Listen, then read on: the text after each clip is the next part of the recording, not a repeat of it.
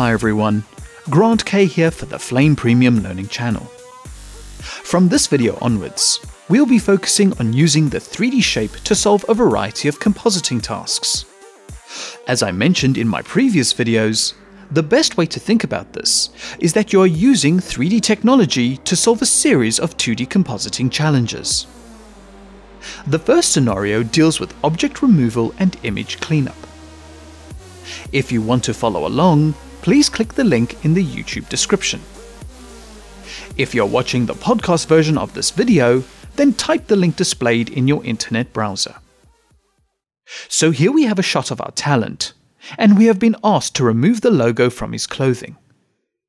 You could use traditional techniques such as painting or masking. However, the 3D shape gives you a unique and flexible alternative for this sort of work. We'll start off in batch, where I have an image connected into the action background input. I already have the same media connected to the first media input node. If you connected the blue matte input, then you will need to turn the matte off in the media list. Or only connect the red front input and you won't need to change any other settings.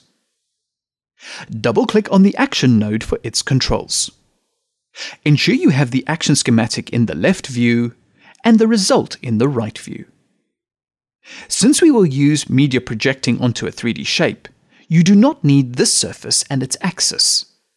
Just delete them to give us a clean start. So the area we're going to concentrate on is removing the logo on the right side of the talent's top. Zoom the view to 200% and use spacebar to pan the image over to see the logo. Go to the Action Bin menu and double-click on the 3D Shape node to add it to the composite. Now just start drawing a spline using a few vertices across the logo. Just make sure that the end vertex points go beyond the logo to give more coverage when the logo is removed. Click Finish to complete the open spline. Now let's generate the 3D shape from the spline. Click the Tools pull-down menu and choose Add Points or press the A hotkey. Next, hold Shift and drag outwards from the spline to set the thickness of the 3D shape. It needs to be slightly bigger than the actual logo.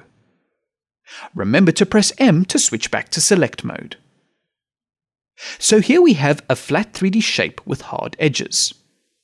To soften the edges, double-click on the 3D Shape node. Change the Gmask transparency setting to for 3D Shape only. So the open spline is being feathered, but now we can see the logo through the softness. To fix this, go to the Gmask tab and select the gradient menu.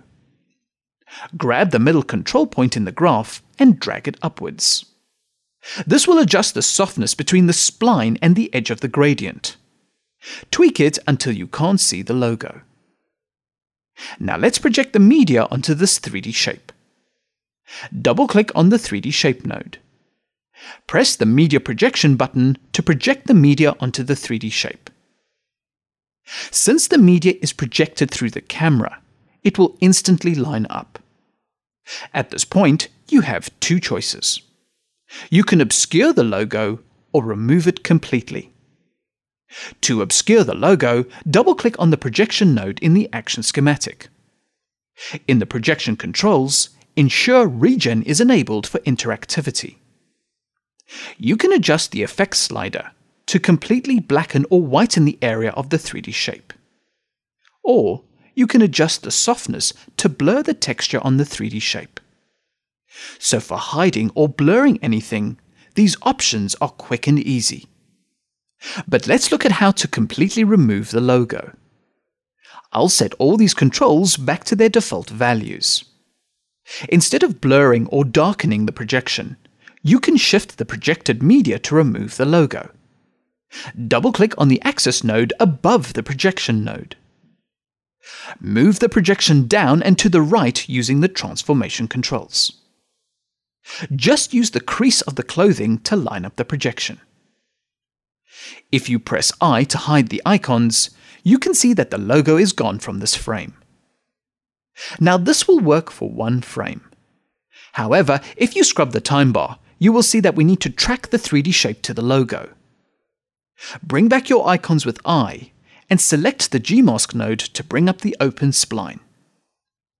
Hold Ctrl and drag a box selection around all the vertices of the spline. In the Gmask tab, switch to the Tracking menu. The tracker is set to track each vertex. Click the Tracker button. So each vertex has been converted into a set of tracker boxes. Because the end vertices of the spline go further than the logo, let's offset the tracker to ensure they are tracked correctly. Change the tool's pull-down menu from Select to Offset Reference. Hold Ctrl and drag the tracker 1 to the first letter of the logo. Switch to tracker 4 and offset the tracker to the end of the logo. I'll ensure I'm on frame 1 and press the Analyze button. Once the analysis has been completed, press the Return button to exit the stabilizer. So if I scrub the time bar, we can see that the spline is locked to the movement of the talent. Turn the icons off and use the Zoom menu to fit the image to the view. So by using 3D shapes with projections, you have seen how quick and easy it is to cover something or clean up an image. I'll just switch back to batch and go to this action node. Here I have the same shot where I've done a bit more work. The logo and zip have been removed from the clothing using open and closed 3D shapes. And to finish this off, his eyes have been blurred to mask his identity using the same technique with the 3D shape. There will be more videos on using the 3D shape as a compositing tool very soon. Comments, feedback, and suggestions are always welcome and appreciated. Thank you for watching, and please subscribe to the Flame Premium Learning channel for future videos.